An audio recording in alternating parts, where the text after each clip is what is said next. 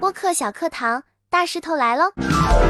大石头，我现在也坚持播客，我也经常听你的节目，但是我就是卡壳了。我什么事儿卡壳了呢？我每次啊有一个文字，我也知道不照那个文字读，我想把这个文字转化成我自己说的话，可是我每次录吧，我就卡卡壳壳的，就弄不好，这怎么办呢？不着急，大石头来聊啊，我们只要静下心来，没问题。欢迎您收听我的播客小课堂，继续答听众问啊。那么这位朋友的问题，不就是转述的能力建设吗？啊，看到一段文字，哎，我们怎么吃透这些文字，变成自己的语气呢？你就真把它变成自己的语气，不就好了吗？大石头打住我，我听不懂什么意思？什么叫真把它变成自己的语气？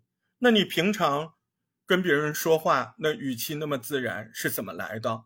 你心里记得的事情，按照你的理解，你把说出来的呀，对吧？那现在你懂了吧？现在那段文字你没理解呀，你没有理解，你还在见字发音，你还在看看有没有漏什么字，你这跟播客就是大相径庭了，南辕北辙了。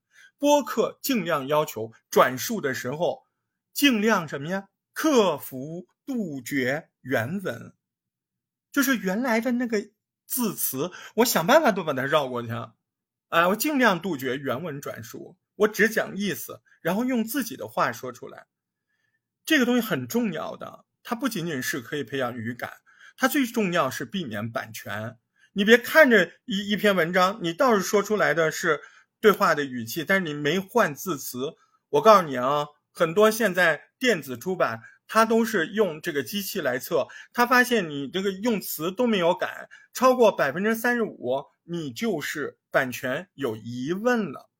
啊，不说肯定，就是有疑问了。超过百分之四十五还是多少，你就会妥妥的被定为抄袭。哎，你说那同样你也是看的呀，我看是看的呀，我是用自己话说的呀。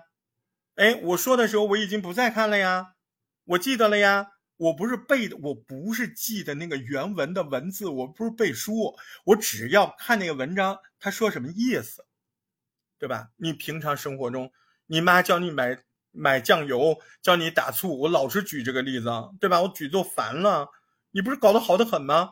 那为什么一个文字放在这儿你就不行了呢？我也教过有一些人有一些特别的方法啊。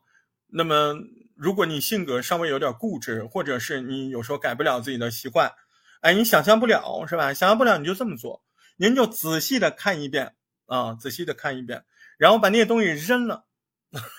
你看的时候，你要知道，哎，我没办法看第二遍，什么意思呢？你就好比路上有个人跟你说了一件事儿，你他妈到哪儿去找他，让他回过来跟你说第二遍呢？对不对？生活就是这样啊。你就好比路边有个人跟你聊了这件事儿啊，你记得多少，你说多少嘛，对不对？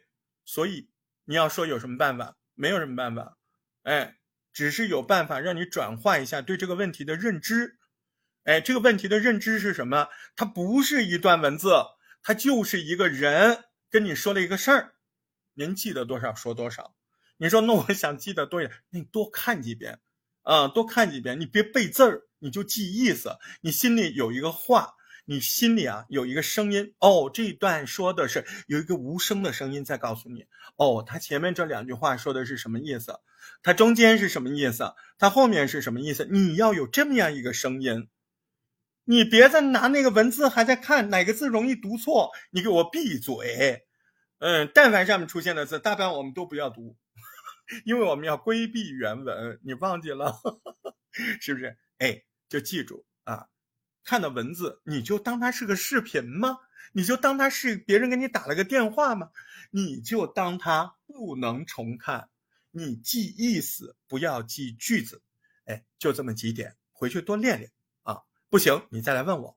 我相信你只要努力，哎，一定行。为什么？你平常说话挺好的呀，对不对？你也不是小孩呢，都是成人。你都活这么大了，别人跟你说啥事儿你都记得，怎么看文字你就记不得了呢？